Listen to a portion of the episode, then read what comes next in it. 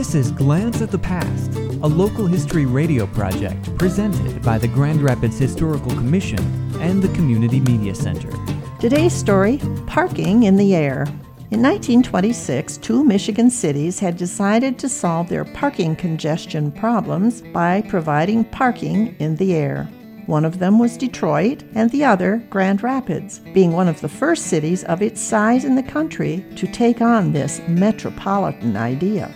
The Grand Rapids Ramp Garage, located at the intersection of Ionia, Fulton, and Louis Streets, had 11 floors and a basement.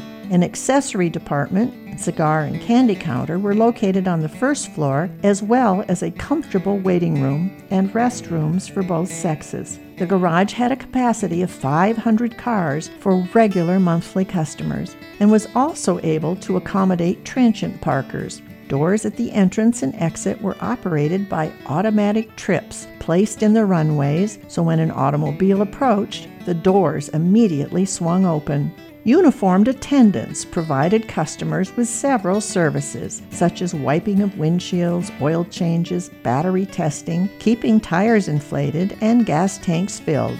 All the service work on cars was done in the basement area, which was equipped with modern wash racks, oil change pit, repair department, tire department, and battery service station. Uniformed chauffeur service was provided for shopping, theaters, balls, dinners, or anything for which a chauffeur was convenient. Chauffeur service had never been attempted in Grand Rapids before, but the increasing number of calls showed that many were learning to appreciate that big city service. For more information about Grand Rapids history, visit the Grand Rapids Historical Commission website at historygrandrapids.org.